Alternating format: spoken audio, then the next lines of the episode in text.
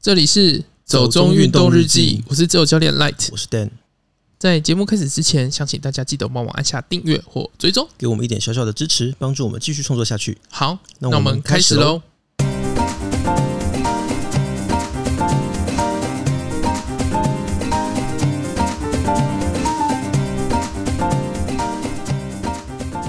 开始之前，想先说，就是本频道已经一周年了， 耶，也太不真诚了吧？是什么意思啊？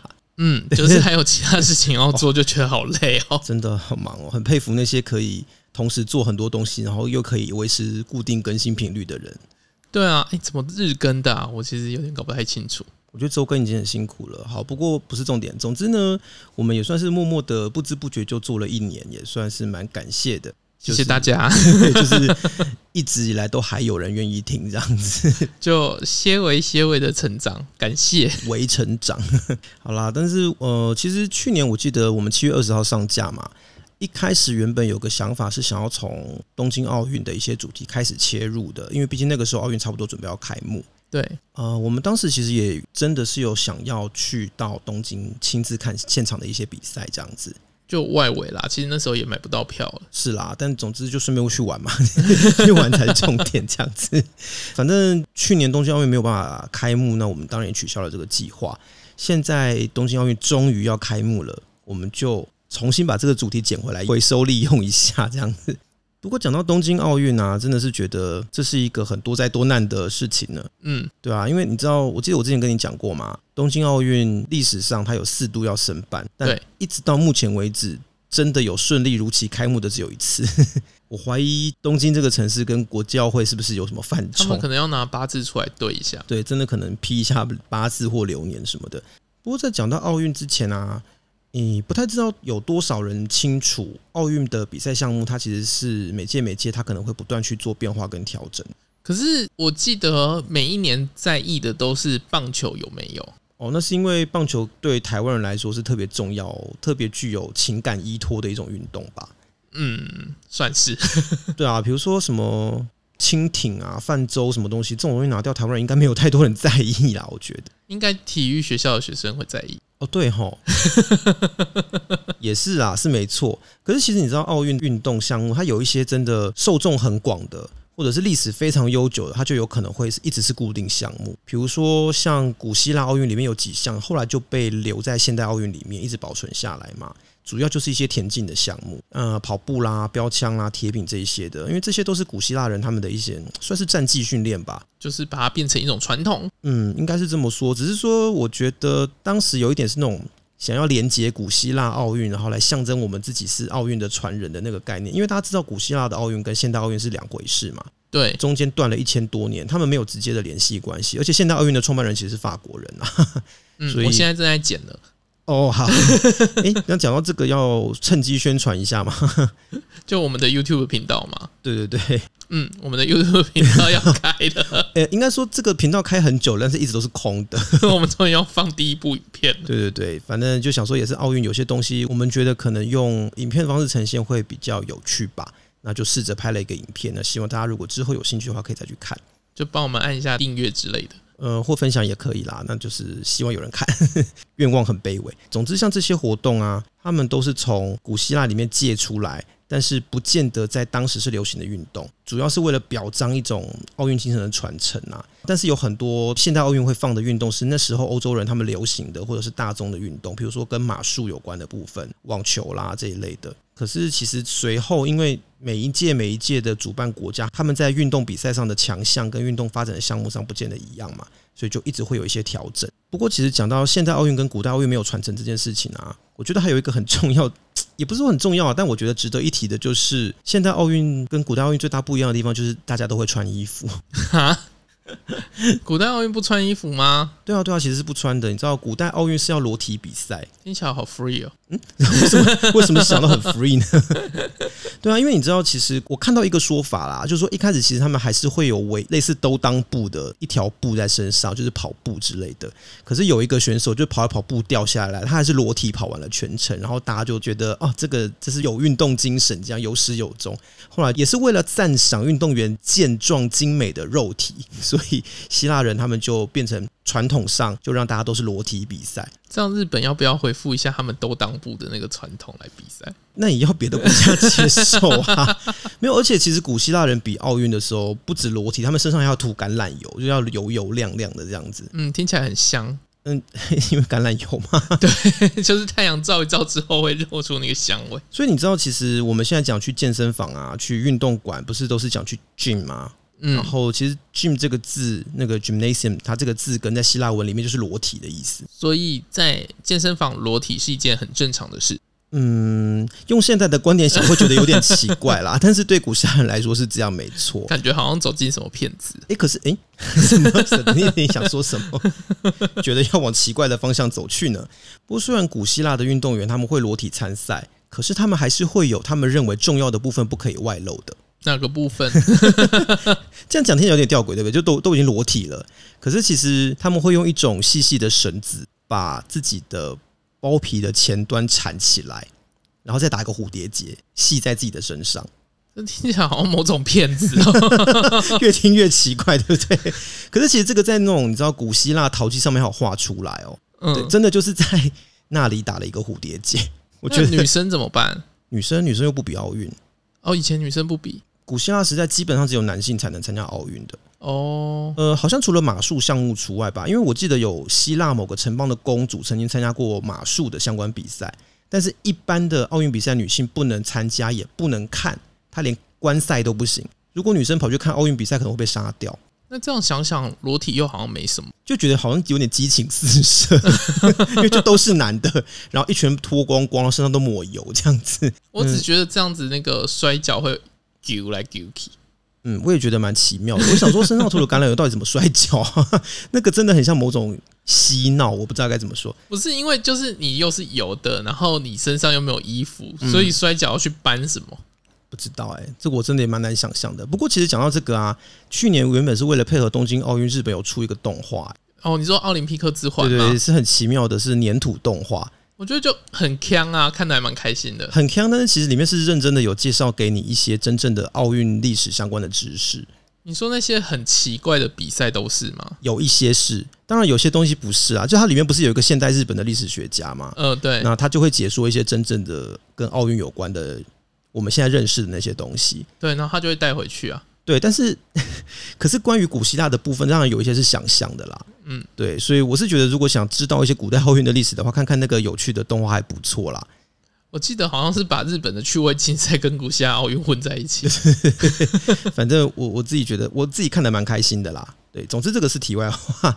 那反正呃，从一八九六年的第一届奥运开始啊，就是每一届的项目都会做调整嘛。基本上就是主办城市，它会向国际奥会提出建议或者是申请，国际奥会这边就会根据这个运动本身的历史，有多少个国家级的运动联盟，这个运动在国际上有多少知名度，能不能够吸引到观众，能不能吸引到年轻的族群来投入或者是来观看奥运，或者是它能不能够促进性别跟种族的平等这些去做考量。有一个很重要的要素就是在于说，这个新的运动能不能帮奥运带来更多的收益啦。所以基本上近年来就会想要加入一些比较新潮的，或者是比较年轻人喜欢的运动这样子。总之，我们其实今天是有点想要来谈一谈今年奥运新增的比赛项目啦。嗯，今年我是知道有新增回来棒球跟垒球嘛，对然啊，后我就知道、大家最期待的。呃，对啦，台湾人最关注的一定是这个嘛。那今年还有新增冲浪，这个我会知道是因为原本其实我们有讨论想要去看冲浪比赛这件事。嗯，那其他还有什么嘞？就攀岩、滑板、跟空手道，空手道，为什么我一直有一种空手道一直都在奥运项目里面的感觉？应该是你把跆拳道混在一啊，起了。跆拳道，诶，空手道是小兰那个， 嗯，哪一个小兰？柯南里 面那个小兰。哦，哦嗯，哦，嗯，哦我最近有在 Twitter 上面看到一些迷因图，呃，什么名音就是日本应该要派小兰出赛空手道啊？好哦， 的， 这样他们就可以拿第一。小兰应该是真的蛮强的吧？我看每次他只要一使用他的空手道绝招，就所有歹徒都被制服这样。没有子弹，没有他快。 啊，对， 我觉得柯南到最后已经成为一种超现实的空想漫画了。反正我真的是不太清楚空手道跟跆拳道、跟和气道、跟柔道到底有什么差别。你真的是想要， 你这个跟我去讲说，我不知道 Quickie 跟 Baseball 的， 好了，我觉得我这个问题应该比较糟糕，因为我真的对于习武之人没有很熟悉。什么叫习武之人？没有，因为你知道我以前有个高中学长啊，他嗯就是那种国术社的， 他可是就国术跟这个又不一样了，哦不一样吗？不一样 我 真的都搞不清楚。反正他就会穿着你知道那种功夫装，然后背着一把剑晃来晃去，然后就跟大家说他是习武之人，所以怎样怎样怎样。国术跟跆拳道、空手道的不一样。好，我跟 martial art 真的不熟啦，就统称 martial art 可以吧？ 对啊，那今年滑板我还蛮惊讶的诶、为什么要惊讶？因为我一直觉得滑板就是一种很街头的东西，很难想象它变成奥运的正式竞赛项目。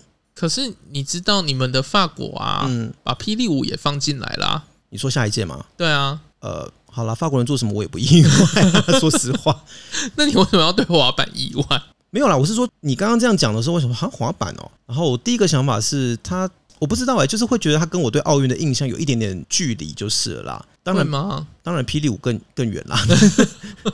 我只是说就这几个新增项目来说啦可是奥运里面就有 BM 叉这个运动啊， ，B M 叉是什么？就是特技脚踏车，我好像没有看过这个项目的比赛、欸，就是他们的脚踏车很小一台，然后前后都会装火箭筒。嗯，它的坐垫很小，所以基本上不能坐。呃，基本上我知道特技脚踏车是什么东西，只是我不知道原来奥运有这个项目，它存在很久了吗？我不确定它存在久不久，可是它好像还蛮常出现的。哦，可能因为我真的没有在关注这个比赛项目吧。以前我从来没有看奥运的时候去特别看这个比赛， OK，我可能都在看 韵律体操， 还有水上芭蕾。为什么要看这个？ 你不觉得很美吗？ 我觉得还蛮漂亮的、啊。哎、我现在想到水上芭蕾，我只会想到 Mr. Two《 Mr. Chu，海贼王》里面的那个人妖。哦，为什么？我不太记得，好像某一年 Facebook 刚开始盛行的时嗯候，哼就有进照那个水上芭蕾舞者的妆，嗯，然后跟冯克雷就是 One Piece 里面那个人妖的妆是一样的。可能是因为他们要画很浓厚的那种舞台妆吧。然后刚好那个角色两边是有那个天鹅毛毛的， 然后他们在水里有那个两个天鹅毛毛的，我觉得你这样对水上芭蕾舞者蛮失礼的、欸。我觉得他们很厉害、欸。他们很厉害啊！我没有讲什么，只是我觉得 就是脸妆怎么会跟冯克雷一样？ OK，好，你你再找图片给我，我再来看一下。 好啦，这次其实东京奥运我们刚刚讲到有新增这些项目嘛，呃，比较吸引我们的大概是冲浪跟攀岩，也就是运动攀登这两项啦。一来是冲浪，其实因为你自己喜欢嘛，嗯我，们之前有讨论说是不是有机会可以去现场看比赛。攀岩的话，是因为自己有过一点点经验，那觉得它蛮好玩的。后来又因为刚好看了一个动画，里面有攀岩的比赛这样子，那我觉得，诶、攀岩比赛看起来好像是一个蛮刺激的、蛮好看的比赛，所以就想说，今年会蛮希望可以亲眼看一下这些比赛进行的过程这样子。只是说，像冲浪比赛，因为我自己没有看过现场，也没看过转播啦，就是我没看过冲浪比赛，对了。所以我没有很清楚冲浪比赛的规则啊、评分的方式到底应该怎么看。那你自己有看过冲浪比赛的经验吗？我记得嗯，你好像还有专门跑到台东去看。不是啊，那是刚好跟朋友去玩啊、诶，你们不是是为了要去看比赛而去的吗？他们是有下场比那个爬板啊，哦然后就顺便去玩。哦，OK，但反正你对冲浪比赛一定是比我了解嘛，所以你可以跟我说明一下嘛，就是到底冲浪比赛比较简单来说，那个规则会是什么？其实你有没有看过像跳水或体操之类的？有啊，刚刚不是有说我爱看韵律体操吗？ 其实就是那样啊，嗯就是他们做完动作之后，嗯，评审会给分数。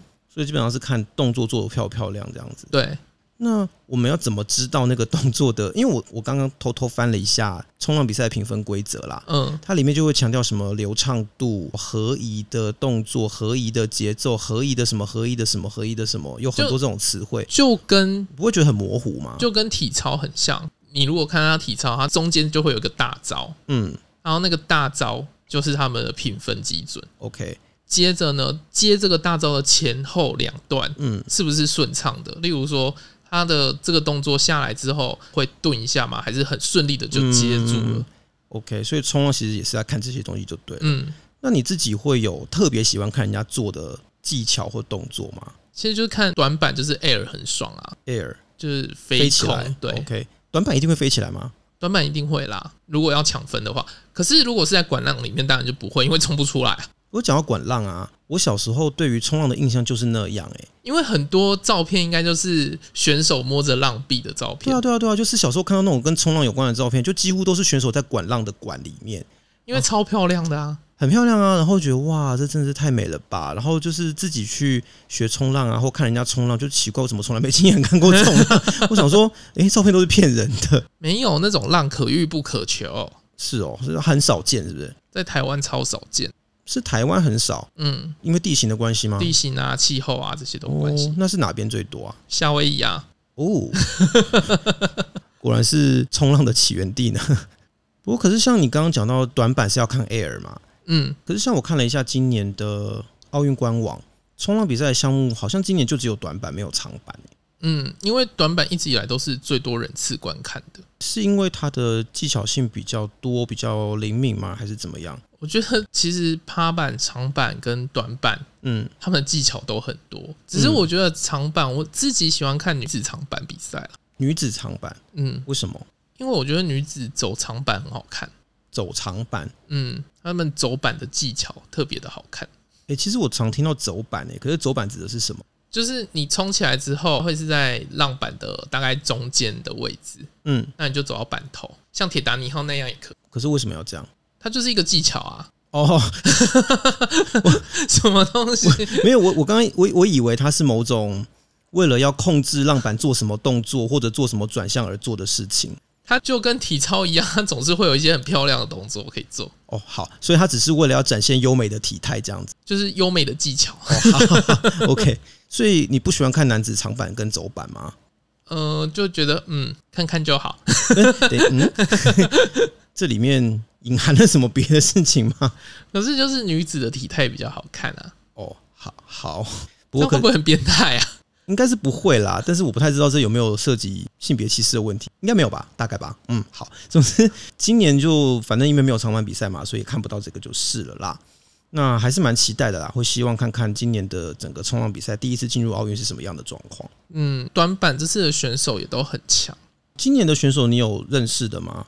就 John John Florence 啊，比较熟的啦。嗯，就之前有在看这些比赛的，哦哦哦，因为你讲比较熟，我以为是真的认识的那种。没哦有， 要是可以认识他，三生有幸啊。 因为你不是之前在澳洲的时候，好像也跟也有很多冲浪选手有签名还是什么的嘛？哦，那是因为 Chris Silver 他们有办一个签名活动，因为刚好也是 WSL 的比赛，嗯，就顺势就办那些海报签名这样。哦，OK。所以今年的选手里面，你最欣赏的是 John John Florence。应该是说，因为我最欣赏的选手早就已经退役哦， 所以他是一个替代品。了， 没有他很强，好不好？他是美国人吗？夏威夷人，嗯哼，就也是美国人嘛。对， 因为我其实没有看过他比赛啦。我今年对于冲浪奥运选手的新闻只看到一个悲伤的故事。你说雷吉那一则对对吗，对，那个真的有点可怜呢、就是萨尔瓦多原本的冲浪选手，就很可惜啊。对啊，他在赛前练习的时候竟然被雷击，然后过世，我觉得真的是有点震惊，是然一个后嗯，日本的选手五十岚其实好像也蛮强的，哦，是日本这次有自己的选手哦，他是美日混血，哦哦然后，OK，代表日本参赛。嗯可是他其实他的主要冲浪据点是在加州， ，OK，所以今年感觉好像冲浪比赛的状况应该会蛮精彩的啦，嗯，然后去年的冠军也有参赛啊，说世界冠军。嗯，冲浪的，今年我记得好像冲浪比赛是七月二十五号就开始比嘛，应该是如果顺利天气稳定的话，应该两三天、三四天就会比完了。所以如果有兴趣的话，是可以关注一下啦。那我自己是蛮期待可以看的，因为我从来没有真的看过冲浪比赛，还蛮想看看到底会有多热血跟多漂亮。对，因为你一直这样讲嘛，就让我觉得嗯，还蛮期待的。对啊，你会看到他们就是用各种阴谋，啊，什么阴谋？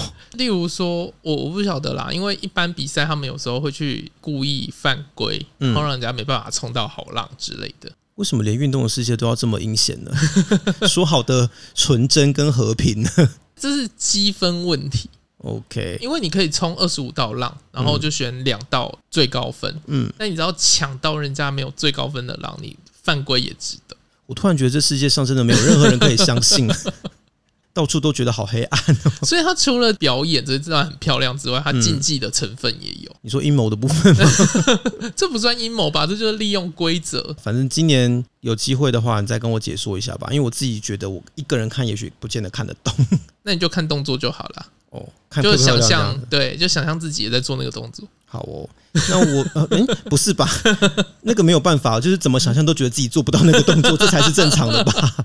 好啦，就是除了冲浪比赛之外啊，我自己就刚刚讲的嘛，其实我会蛮想看运动攀登的，所以为此我有稍稍微去看了一下运动攀登的规则跟今年它计分的一些方式啦。嗯，反正其实就真的跟攀岩少女讲的差不多，反正就是谁往上爬就谁爬得快。就是它今天有分三种嘛，就是先锋赛、速度赛跟暴食赛。呃，速度赛就顾名思义嘛，就是大家比速度，在一个十二公尺高的岩壁上面，它是一个九十五度有点稍微向外斜的岩壁，然后比看谁爬得快这样子。嗯，先锋赛就是基本上给你固定的时间，然后看谁能够爬到顶点，如果都能够到顶点的话，就看谁时间快。啊，算是比一个比难度啦。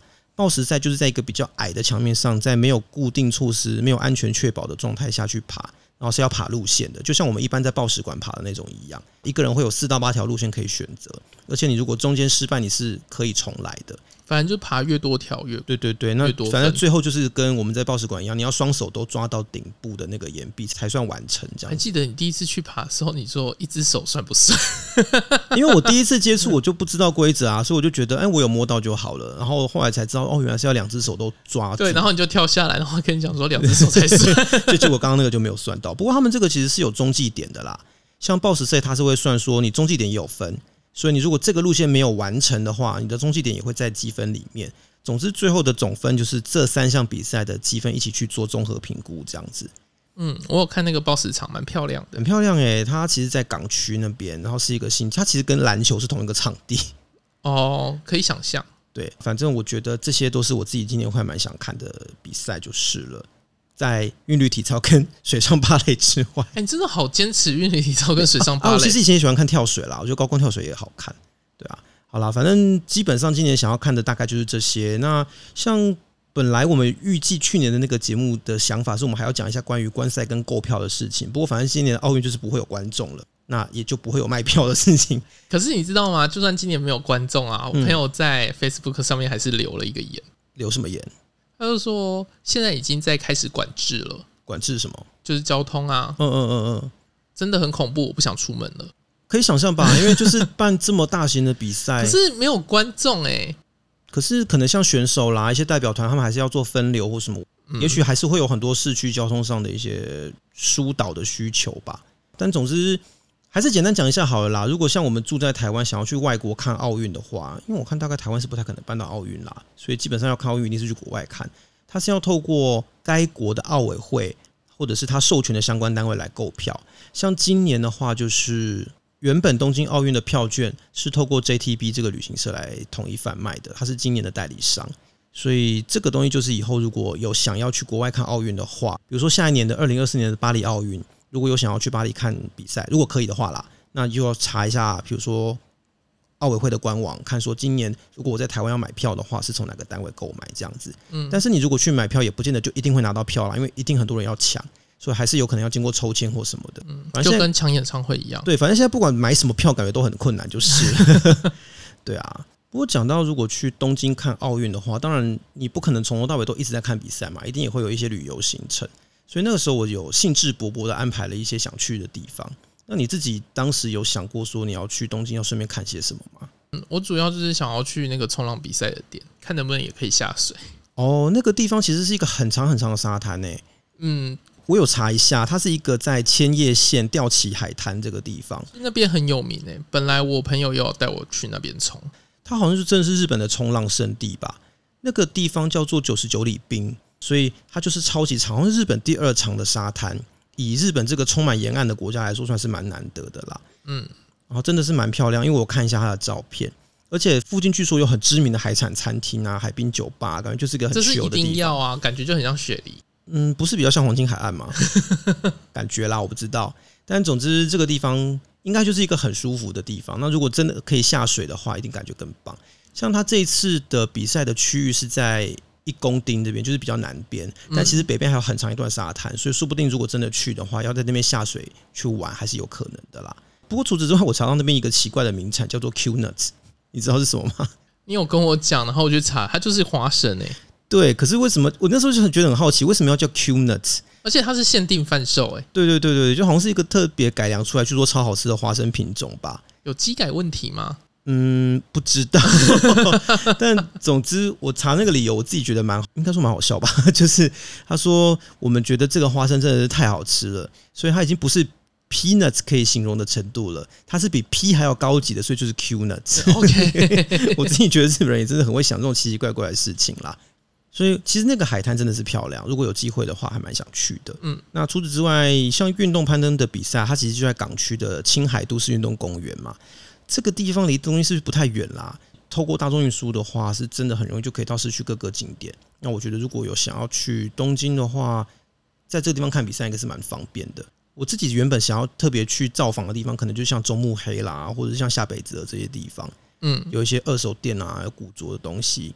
那古根纤维还蛮想去的，因为我之前有个朋友住在根津，就是古根纤的那个根，嗯，那个地方的风味我觉得还蛮好的。风味这样讲会有点奇怪，就是我觉得它有一种走在旧街的感觉。哦，它虽然离东京市区没有很远，可是就是一种夏町风情，你知道吗？你是说台北市走在大道城那种感觉？没有那么老， 但是但是就是比较有一点旧市区的感觉，而且有很多小小的美术馆，我觉得很漂亮。那时候是朋友住那边，所以我去找他吃饭。嗯嗯，我对东京是真的很不熟啦，因为以前去日本去了很多次，几乎都没有去到东京，我觉得东京都是来匆匆去匆匆、欸，没有比我更冲吧？ 我觉得哦，对了，你是下飞机吃了饭，然后就上飞机了。不是，我那次其实是住在名古屋，因为我嗯名古屋的朋友他们家有空房间可以让我住，我就不用付旅馆钱。但是我有很多要拜访的朋友，所以我去京都、去大阪、去东京就是找朋友吃饭，然后去奈良，我就买了 JR Pass，然后每天搭新干线来来去去这样子。你的 JR Pace 真的用的很值得、欸，哎，买了就是一定要用到够本啊， 不然新干线票那么贵，你不可能一张一张买嘛。对外国人是真的要买 JR Pass 啦，会划算。啊我那时候去六天吧，应该搭了五趟新干线， 觉得真的是把它的价值发挥到最大。所以我真的就从那天名古屋搭新干线去东京，然后找我朋友吃饭，吃完饭就回名古屋了。整个东京我也没逛到什么，所以现在我对东京还是一无所知。本来就很想说啊，东京奥运可以顺便去看比赛，我还可以顺便逛东京，多好，一举差两一得。点就逛完东京了。逛完，对啊，你有这么常去东京吗？跑完啊，哦，东京嘛，哎、他是真的认真的，就是跑完一整圈的东京。 嗯，应该很多城市马拉松都是这样吧对？啊，那就看看你下次有没有机会再抽到东京马喽，可能只有出马才抽得到吧，我想。是是这样吗？新手新手的运气吗对？ 那你自己有特别想要去东京的什么地方吗？可能就是上野公园再走一走吧，那边算是我比较没有走到的地方。可是那不就是个公园吗？可是就像有什么特别的吗？就像中央公园，就想要去跑一下。啊你是想要去上野公园跑步哦？对 啊，哦，好，嗯，跟我想的不一样。不然你是想要什么？没有没有，因为我本来想说，如果是去东京看比赛的话，那其他的时间可以做些什么？我是没有想过要去东京跑步啦，而且应该还蛮多人是去那个皇居那边跑吧。哦，对啊，也是啊，所以你会想要去皇居跑步吗？可以啊。就是各种跑步游东京这样子？哎，我曾经真的想过这件事情、欸哦，真的吗？何时？就是我在最疯马拉松的时候那现在呢？ 就还好，热潮已经过去了，这样子。好啦，反正我觉得东京这个城市我没有很熟，所以一直还蛮想要借机去多探索它一下的啦。嗯，对啊，只是原本想说啊，可以看奥运间游东京一举两得，就是两头皆空，算了，现在出国变得可遇不可求。真的是这样哎、好啦，所以我是觉得这些就留待以后有机会的时候再去实现吧。那这次奥运是真的在各种困难之中很努力的开幕了啦，而且现在根本都还没开幕，就已经看到有些运动员确诊退赛，或者是什么跟确诊者接触就到日本要隔离的，真的是蛮特别的一次奥运啦。不管怎么样，还是希望台湾选手在这次的东京奥运可以有好成绩，那也希望他们可以健康平安归国啦。嗯，能做得到商务舱对对对回来就好。就是大家都要达到商务舱回来。好啦，那大家有期待今年的东京奥运吗？你有特别想要看的比赛，或是特别支持的运动员吗？如果有的话，也欢迎跟我们分享哦。嗯，如果你喜欢我们的节目，不要忘记按下订阅或追踪， Apple Podcast 用户欢迎帮我们五星吹捧一下，也可以在 Facebook 或 Instagram 搜寻“九中运动日记有任何问题都可以私讯或留言给我们。”。谢谢，拜拜拜拜